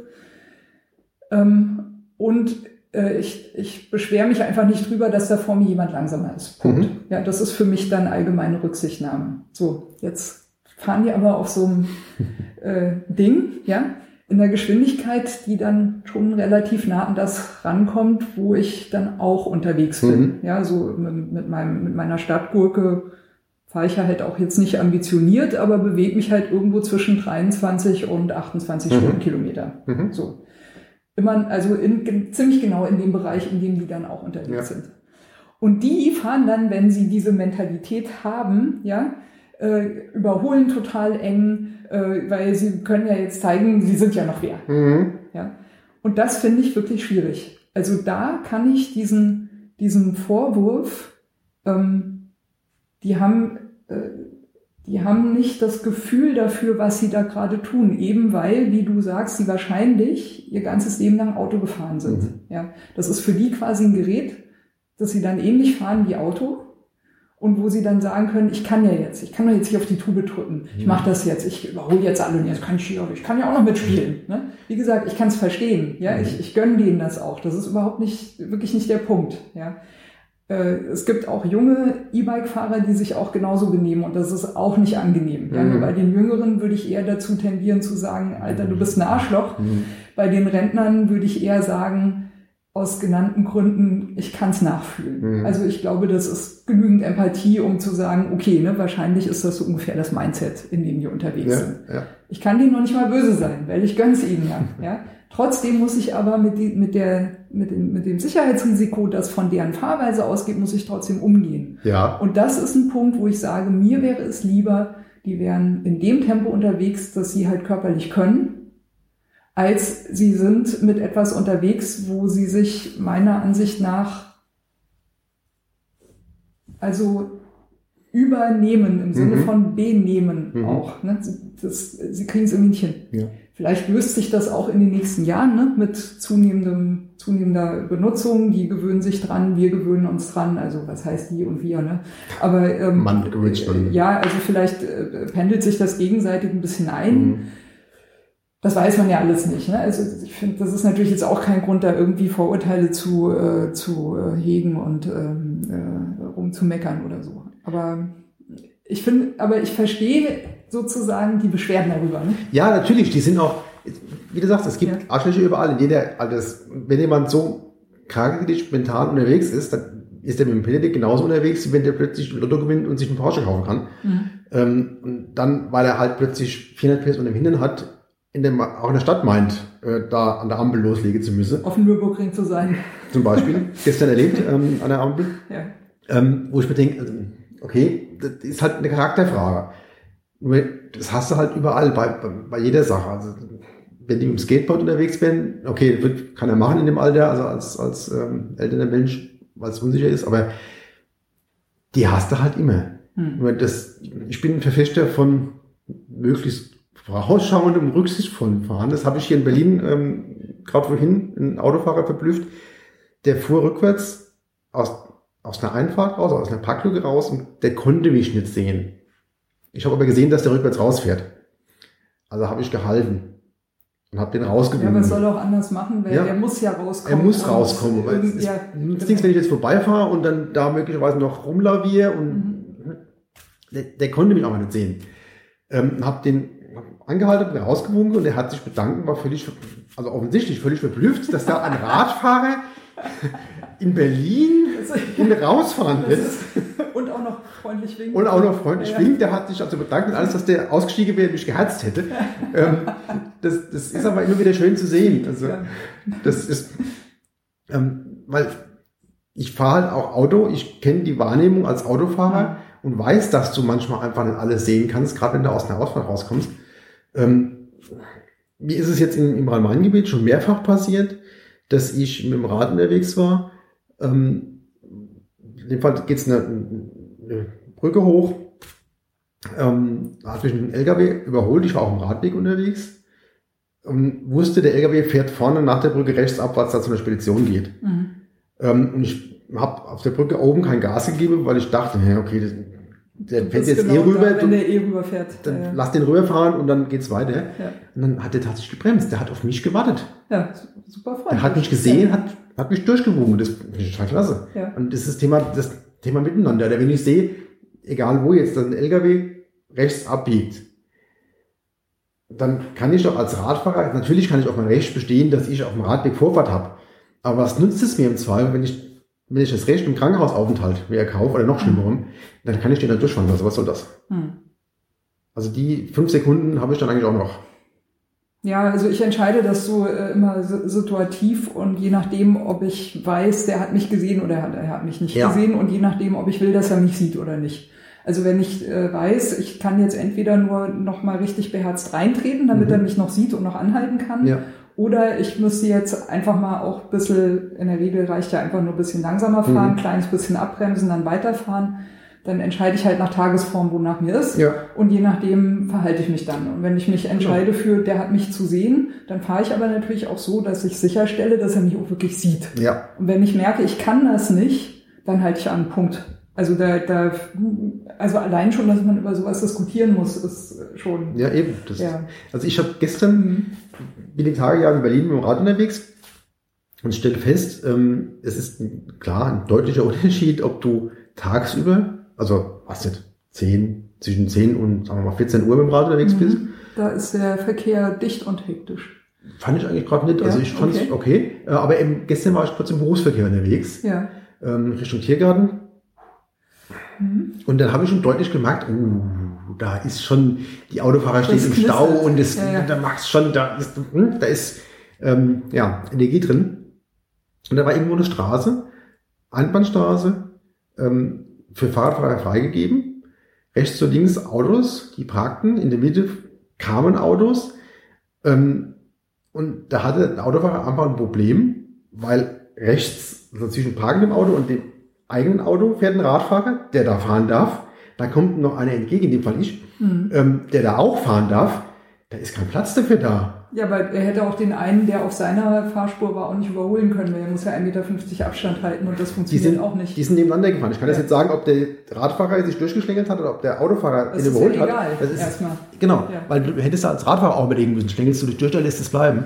Aber dann kann ich schon nachvollziehen, dass der Stresslevel da steigt, weil du, ich sag's mir jetzt bösartig formuliert, keinen Kratzer im Auto riskieren willst, Ja. ähm, lieb formuliert, keinen Radfahrer oder Fahrradfahrer oder, oder, oder Fußgänger umnieten willst, Keine Verletzung. da ist schon der, der Stresslevel da. Also das ist schon, du stehst im Stau und dann wuselt da rechts ein Fußgänger durch und links kommt ein Fahrradfahrer gefahren und in der Mitte kommt noch ein Fahrradfahrer durch und rechts kommt ein Pizzataxi.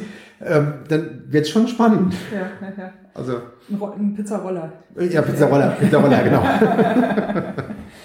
Ja, ich muss, ich muss ja sagen, also äh, ich bin ja eben Zweirad sozialisiert so. Ne? Ich habe äh, angefangen Fahrrad zu fahren und habe erst mit 30 meinen Führerschein gemacht. Und ich, ich, ich, ich bin halt der umgekehrte Fall. Ne? Mhm. Also so wie wir es mit den Pedelec-Rentnern hatten, die dann wahrscheinlich so Fahrrad fahren, wie sie halt Auto fahren, Mhm. bin ich fahre halt so Auto, wie ich Wie Fahrrad Fahrrad fahre. Was gewisse Probleme mit sich bringt, weil das ist ja halt, sagen wir mal, temperamentvoll. Und ich habe wirklich lange gebraucht, bis ich mich da mit einer gewissen Ruhe äh, anfreunden konnte. Mhm. Und jetzt ist es so, ich habe schon seit paar Jahren kein Auto mehr, wenn ich mir aber mal eins leihe und damit in, äh, für einen Urlaub oder so und ich fahre dann wieder nach Berlin rein, dann habe ich das in den letzten Jahren mal bewusst so gemacht, dass ich mal so Auto gefahren bin, wie ich mir als Fahrradfahrer wünsche, Mhm. dass Autofahrer Auto fahren. Mhm. Und das war so viel entspannender und so viel schöner und wirklich, also allein schon dieses, diese typische Stresssituation, ne? Du, äh, du fährst auf eine Ampel zu, die ist noch grün. Du weißt nicht, wie lange die Ampel noch grün bleibt und willst natürlich mit dem Auto aufs Gas treten. Mhm. Das äh, geht einfach, glaube ich, jedem Menschen so. so. Dann siehst du aber, oh, da ist aber ein Radfahrer und jetzt kann ich nicht, ja. Und dann siehst du schon, ach, die Ampel wird jetzt eh rot. Und du weißt genau, selbst wenn ich jetzt schneller gefahren wäre Mhm. oder den Radfahrer irgendwie riskant überholt hätte, hätte ich es auch nicht mehr über die Ampel geschafft. Mhm. Ja. Stattdessen einfach mal so schon vorher vom Gas runterzugehen, in einem guten Abstand einfach hinter dem Radfahrer zu bleiben. Und du merkst wirklich, wie die Leute sich so auf dem Rad sofort entspannen. Mhm. Die, du Ja. hörst es ja auf dem Fahrrad, ob einer aggressiv von hinten ankommt oder Ja. nicht. Und allein schon zu merken, wie die, also ja, die hören, du kommst da an, aber sie hören auch, dass du in einem gebührlichen Abstand schon einfach nur langsamer fährst und diesen Abstand auch einfach einhältst. Mhm. So. Mhm. Wie das die Leute einfach entspannt, ja. Ja. Zumal wenn es dann noch zwei, drei, vier Radfahrer sind, ja. Und auch, sie können dann in Ruhe an die Ampel ranfahren, können sich da aufstellen, weil sie genau wissen, du fährst dann auch in Ruhe an die Ampel ran und Mhm. bleibst einfach hinter ihnen. So. Und noch viel besser, sie wissen auch, wenn sie losfahren, dass sie sich auch nicht stressen müssen, dass du auch bei, dass sie, dass du sie auch beim Losfahren nicht schneiden Ja. wirst, sondern sie können einfach in Ruhe fahren. Das gibt so viel mehr einfach an, an allseitiger Lebensqualität. Ja, klar. Das ist unglaublich. Und du bist dadurch nicht langsamer. Du kommst vielleicht eine halbe Minute oder zwei Minuten später an, aber hey, so what? Also Das ist bei der heutigen. Tesla sowieso geschenkt. geschenkt. Ja. ja total Und geschenkt. das ist genau das, was Ja. ich vorhin gemeint habe. Ich fahre Auto und fahre auch Fahrrad. Das heißt, ich kenne, ich bin auch Fußgänger. Ja. Fußgänger sind wir alle. Kenn, genau, aber ich Eigentlich. kenne im Prinzip sämtliche, sämtliche ähm, Wahrnehmungsarten. Wenn ich mir selber mal bewusst mache, wenn ich auf dem Fahrrad unterwegs bin, wie ich als Autofahrer reagieren würde oder als Fußgänger reagieren würde und umgekehrt genauso, macht es das miteinander wesentlich einfacher. Das habe ich unterwegs auch erlebt. Du hast halt ab und zu mal kurze Strecken, wo du in einem Ort unterwegs bist oder auf der Straße fährst. Du, ich behaupte, man merkt sehr deutlich an dem Abstand, den die Leute einhalten, wenn sie dich überholen, ob sie selber Rad fahren oder nicht. Ja, oder ob sie halt, sagen wir mal, empathischer sind oder weniger Ja, empathisch. weil- also ich kenne Leute, die sind eingefleischte Autofahrer, Mhm. äh, auch teilweise älter. Die fahren halt auch die entsprechenden Autos, auf die Mhm. diese Generation da auch Wert legt. Ja? Äh, und die sagen, ich kann das überhaupt nicht verstehen, warum Leute, die so ein Auto fahren wie ich, solche Raudis sein müssen. Das Auto ist so angenehm, du merkst das fast gar nicht, ob du jetzt äh, 10 Stundenkilometer langsamer fährst. Mhm. Du merkst es einfach gar nicht, weil das Auto ist einfach so angenehm. Da kann man doch auch mal langsamer unterwegs sein. Mhm. eingefleischte Autofahrer sprechen, so würde ich sagen. Also da, ich glaube nicht, dass die äh, da irgendwie, Nee, ne, die sind vielleicht auch mal Fahrrad gefahren, ja. aber ich glaube nicht, dass sie diesen Perspektivwechsel so auf dem Schirm haben, ne, wie du es jetzt erzählst. Zum Nein, ich meine es aber anders. Ähm, wenn du, es, es gibt ja einen Unterschied, ich kann dann aufs Landstraße mit 130 überholen, wenn der einen ordentlichen Abstand einhält, also auf die andere Seite fährt, dann ist alles in Ordnung. Ja. Es gibt aber welche, die fahren mit 80 an dir vorbei, im Abstand von 10 Zentimeter. Ja. Ähm, das fühlt sich schlimmer an. Ja. Und ich behaupte, dass die, die die Straßenseite wechseln, also wirklich großen Abstand halten, dass sie wirklich Radfahrer sind Mhm. oder wissen, wie sich das anfühlt. Also, Oder wie gesagt, einfach, freund, einfach mal freundlich Oder sind. einfach mal freundlich. Kann ja auch sein. Kann ja auch sein. Ja. Ähm, und vielleicht kurz vorher mal in äh, an, in einer, in einer Mitgliedszeitung so großen deutschen Automobilvereins gelesen haben, dass man einen Mindestabstand von 1,50 Meter anhalten sollte Ja. und den mal großzügig nehmen. Kann ja auch sein. Aber egal. Letztendlich ist es ja so, die Wahrnehmung muss sich verändern und das, das, das Miteinander, diese, dieser, dieser Aggressivitätsfaktor sollte rauskommen. Und das ist natürlich hier ein Riesenproblem, wenn du in Ballungsgebiete im, im Berufsverkehr unterwegs bist. Ja, also Berlin ist in den letzten drei Jahren explodiert. Ich habe äh, ich hab mir das in den letzten drei Jahren auch angewöhnt, übrigens mit dem Fahrrad sehr deutliche Handzeichen zu geben. Und zwar nicht nur, wenn ich abbiege, sondern wenn ich höre, dass ein Auto mich zu eng überholen wird. Mhm. Ich mache sofort, wenn ich schon höre, der kommt zu nah ran, sofort linke Hand raus, einfach nur raushalten. Und manchmal winke ich so ein bisschen so hoch runter, ne? so Mhm. mach mal Mach langsam. langsam. Ich gucke die Leute nie an, also ich fahre immer weiter, Mhm. ne? weil mir geht's gar nicht darum, es ist mir scheißegal, wer da, wer da sitzt. Mhm. Ich will einfach nur, dass die Abstand halten. Mhm. Und siehe da, die meisten bremsen dann tatsächlich nochmal ab und warten Mhm. dann in Ruhe, bis sie sicher überholen können. Mhm. Ne? Vielleicht hoffentlich allein schon deswegen, weil sie fürchten, dass ich ihnen sonst aufs Auto haue. Ja, Aber wenn mich jemand überholt, dem ich aufs Auto hauen kann, dann hat er falsch überholt Mhm. und nicht ich bin falsch gefahren. Ja. Also das, äh, Meter 50 lange Arm hast du in aller Regel nicht, nee, um genau. zu können. So.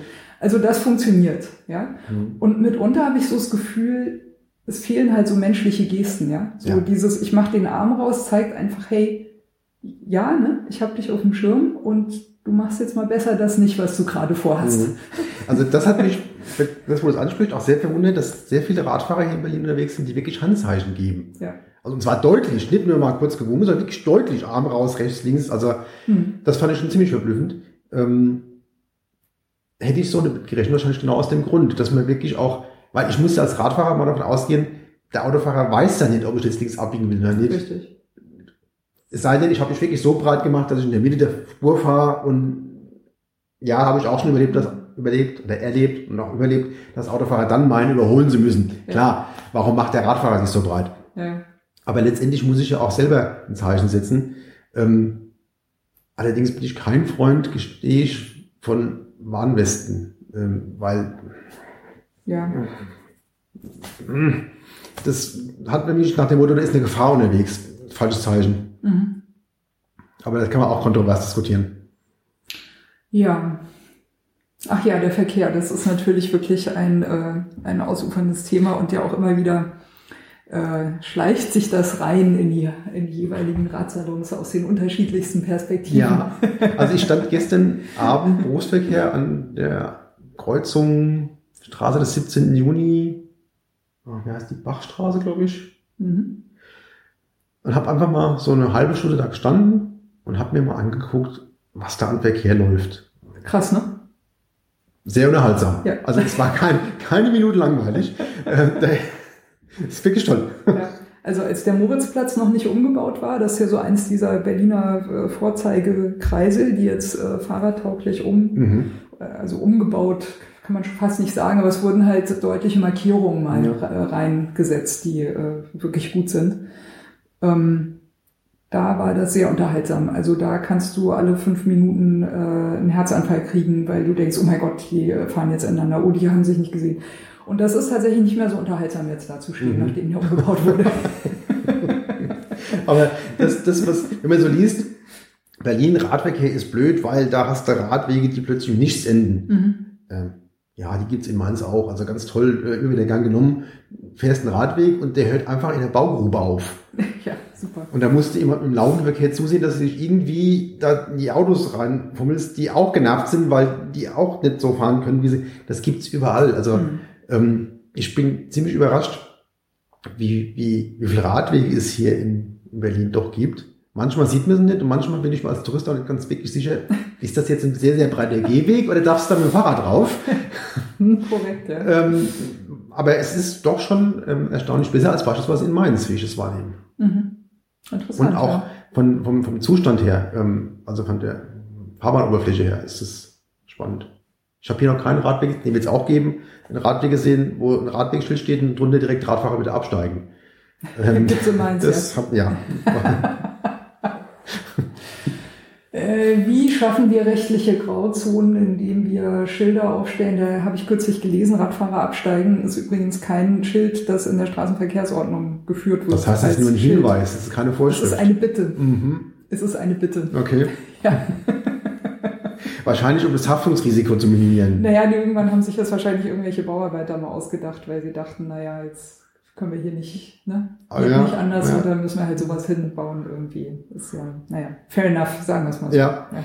Die müssen ja auch irgendwo mit dem Kram. Ja, äh, ich würde gerne, äh, bevor wir vielleicht so ein bisschen äh, zum, zum Schluss kommen, nochmal Mhm. auf dein äh, Velostrom-Herzensprojekt zu sprechen kommen.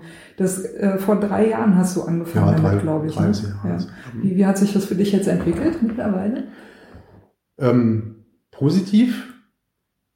Positiver, als ich gedacht habe. Also manchmal bin ich echt überrascht. Du hast äh, vorhin deine, deine Zugriffszahlen genannt. Ähm, wird dir ähnlich gehen. Manchmal fragst du dich, oh, Mhm. irre, wie dann alles kommt. Ähm, spannend finde ich festzustellen, wenn du da ab und zu mal Mails kriegst aus allerhand Länder, ähm, dass du da wahrgenommen wirst. Du Ähm, äh, schreibst aber ich Deutsch. schreibe in Deutsch, allerdings ähm, habe ich ein Tool eingehängt, ähm, das das Ganze auch übersetzt. Okay. Ähm, teilweise ist es so, also manchmal laufen Am- Übersetzungsprogramme amok, dann ist es schon amüsant zu lesen, wenn du deinen eigenen Text mal in einer anderen Sprache liest, die du einigermaßen beherrscht. Also Englisch passt ganz gut, Holländisch geht auch gut, ich habe relativ viele holländische Leser. Ähm, Natürlich. äh, Entschuldigung, niederländische Leser. Ja. Ähm, also das, ist, das ist schon ganz spannend zu sehen. Es ist auch spannend zu sehen, wie du so nach und nach von, von der Industrie oder von den, von den Herstellern wahrgenommen wirst. Also das ist schon ziemlich spannend. Ähm, ich weiß nicht, Zugriffszahlen.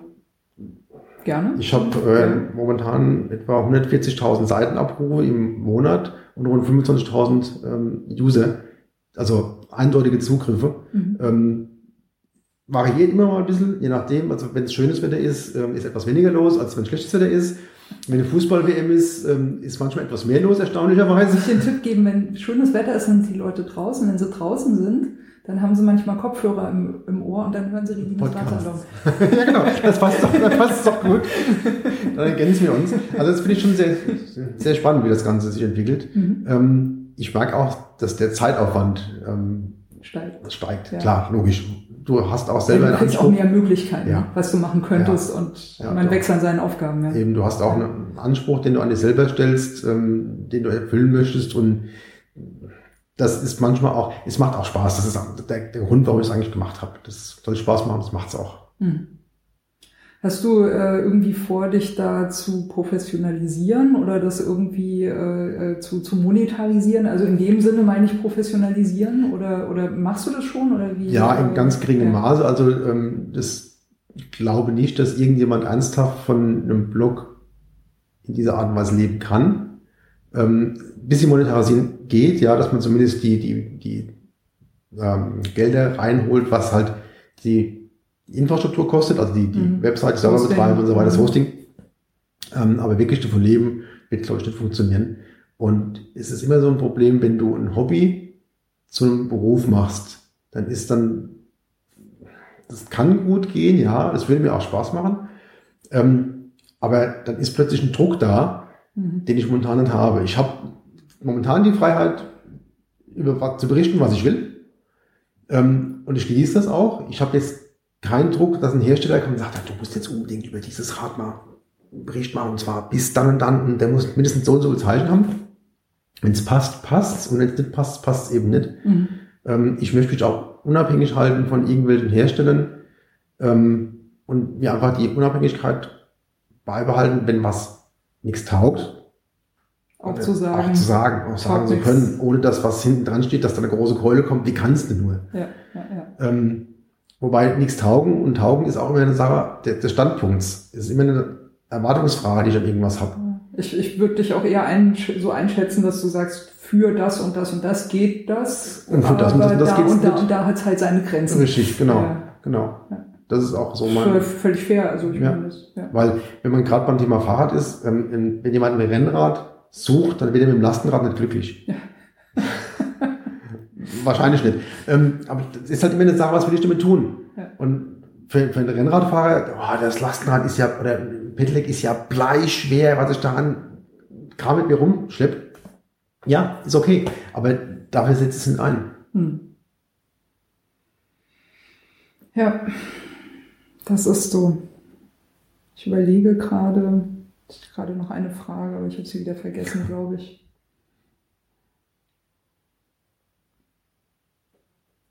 Ah ja, genau, Stichwort äh, Monetarisierung und äh, um vielleicht zum Schluss nochmal auf den Anfang zurückzukommen. Mhm. Du sagtest ja, der Candy Bee Graveler war für dich auch so ein Umbau. Ja. Äh, Experiment. Also äh, ist, äh, ist meine Vermutung richtig, dass äh, du dann sowas vielleicht auch, also so einen Motor zum Beispiel auch mal zugeschickt bekommst, äh, kannst den äh, benutzen oder ist deiner in der Annahme, dass du dann äh, auch einen Testbericht mal schreibst? Das ist, oder, das ist ja. die Intention dabei. Also das ist tatsächlich so. Ähm, klar, da kommt ein Testbericht raus. Das finde ich auch fair, Mhm. denn ich habe die Gelegenheit, das ja auszuprobieren. testen. Genau, ja auch- ja, genau. Ich habe die ja. Gelegenheit, das auszuprobieren ähm, und kann da auch schreiben. Mhm. Aber und werde auch tun, das auch tun. Aber ich habe keine Vorgaben und will die auch nicht akzeptieren, ähm, das nur positiv darzustellen, wenn es nicht positiv ist. Mhm. Und diese Freiheit nehme ich mir auch einfach raus, denn ähm, das, das ist keine Stiftung Warentest, äh, wobei da kann man auch wieder kontrovers darüber diskutieren, wie gut oder schlecht die sind, aber es ist kein, ich habe dieses Equipment nicht, um, um Rahmensteifigkeiten zu bewerten und Ja, ja, du müsstest ganz anders messen, um da Das- wirklich. das ja, habe ich einfach nicht. klar, Ja. ich muss es aus einem anderen Sichtpunkt nehmen. Ich versuche es aus dem Sichtpunkt zu betrachten von einem, vom Verbraucher, der sich auf ein Fahrrad oder ein Pedelec setzt, einfach sagt, okay, das funktioniert so für mich oder funktioniert nicht für mich. Also aus einem reinen, aus einem reinen subjektiven Standpunkt das Ganze zu betrachten. Ja. Ähm, objektivieren geht bei manchen Sachen, aber es geht an dieser Stelle einfach für mich bei vielen Sachen einfach nicht, weil der Aufwand zu groß ist. Dann würde ich doch mal sagen, so äh, äh, zum Schluss wür- würdest du uns mal ein, äh, ein klein, ohne alles zu verraten natürlich, ein kleines Preview geben. Was ist so dein Testfazit? Testfahrt. Genauer nachzulesen natürlich irgendwann auf Velostrom. Ja, demnächst, ist klar, ne? klar, klar. Ähm, der Antrieb war für mich überraschend kraftvoll, manchmal zu kraftvoll. Er hat laut Nominal, glaube ich, etwa also bis zu oder mehr als 65 Newtonmeter, die er ähm, an Kraft aufbringt, was gerade in kleinen Gängen sehr schwierig ist. Ähm, da echt schon mal das Mhm. Zahnrad, die Kette sowieso. Ähm, die Reichweite hat mich verblüfft. Umbau war problemlos, wurde von denen gemacht, habe ich aber gesehen. Ähm, das geht auch, ist, ist allerdings nur, also die lassen nur Händler ran, beziehungsweise bauen es selbst um, wegen der Gewährleistung. dafür hast du keine Haftung mehr. Auch gut. Wegen der Gewährleistung, genau. Ähm, es ist ideal für Leute, die ein Fahrrad haben, von dem sie sich nicht trennen wollen oder können, aus welchen Gründen auch immer. Für mich war es jetzt toll, weil ich das Fahrrad selbst kenne, nicht elektrifiziert und mit dem schon einige Reisen gemacht habe. Den Vergleich zu haben, wie ist es so, wie ist es anders. Ähm, und ich war an das Rad schon gewohnt oder gewöhnt. Und insofern ist eine tolle Sache. Er ist relativ schwer, der Antrieb. Ähm, schwerer als andere Pedelecs. Antriebe, aber in der Tat, du magst ihn nicht, wenn du fährst dabei, dass das Gewicht dabei ist. Und vom Tragen her ist es einfacher als gedacht, weil die Maßen sehr konzentriert sind. Also bei Mhm. dem Antrieb ist es so, dass der Akku am Unterrohr sitzt, wie es bei vielen Pedelec-Antrieben ist. Und der Antrieb im Prinzip das Tretlager ersetzt. Also kein Tretlagerantrieb, sondern das Kettenrad wird ersetzt durch den, den, den Motor im Prinzip. Du hast die Massen sehr stark zentralisiert. Das kann man sehr gut tragen, das Ganze. Hört sich gut an. Nachteil für viele und abschreckend wird der Preis sein. Mhm. Aber das ist ein Produkt komplett entwickelt, designt und gefertigt in Deutschland. Das geht nicht billig. Ja. Na, fair enough. Also, Ja, ja, das man das. muss, muss man einfach sagen. Ja, ja. Und ähm, der lief problemlos die ganze Zeit über. Und selbst Mhm. bei, dem, bei den Regengüssen, die ich da hatte, ähm, keine elektrischen Probleme, keine Verbindungsprobleme, keine Aussätze. Top, Hört sich gut ja. an. ich sage. Ja, Näheres dann äh, zu gegebener Zeit nachzulesen unter Velostrom. Äh, traditionell am Ende von Regines Radsalon die Grüße-Runde. Muss man natürlich nicht machen, wenn man nicht möchte. Ich mache mal den Anfang, dann kannst du dir noch in Ruhe überlegen. Äh, ich grüße natürlich auf jeden Fall den Hans, meinen äh, E-Bike-Experten. Ähm, ich grüße natürlich auch den Gunnar und äh, meiner Ansicht nach äh, Alex, kannst du gleich äh, sagen, wie du dazu stehst. Aber hey Gunnar, ähm, mach mal eine extra Pedelec-Wertung in den Candy Bee Graveler und in die Grenzstein Trophy. Also ich, ich finde, das könnte bisschen helfen, gegenseitige Vorurteile abzubauen. Ja. Friede und Völkerverständigung für alle. Äh, ansonsten äh, natürlich nochmal die Erinnerung, ne? die große 50 steht vor der Tür. Ich würde mich wirklich extrem freuen über ein äh, Audio-Feedback von euch. Habe ich am Anfang alles dazu gesagt. Hier nochmal die Erinnerung. Ähm, denkt dran, das möglichst bald zu machen, weil die 50 kommt. Hier haben wir schon die Nummer 48. Ja, ich glaube, das war's eigentlich von mir soweit. Alex, deine letzten Worte. Ja, meine letzten Worte. Also ich grüße natürlich klar den Gunnar, weil ohne den wäre es für mich, hätte es für mich diese Tour nicht gegeben. Definitiv gar nicht. Und alle Scouts, die diese Tour ausgescoutet haben, ähm, manche, die wahrscheinlich einen Match Spaß dran hatten, möglichst anspruchsvolle Strecken auszuwählen. Aber selbst die haben Spaß gemacht, denn nach jeder Steigen kommt dann irgendwann mal auch eine Abfahrt und die waren teilweise wirklich super rasant und toll zu fahren. Also Vielen Dank an euch alle. Ja, dann würde ich sagen, Radsalon Nummer 48 ist im Kasten und wir sagen Tschüss, macht's gut. Tschüss, bis zum nächsten Mal.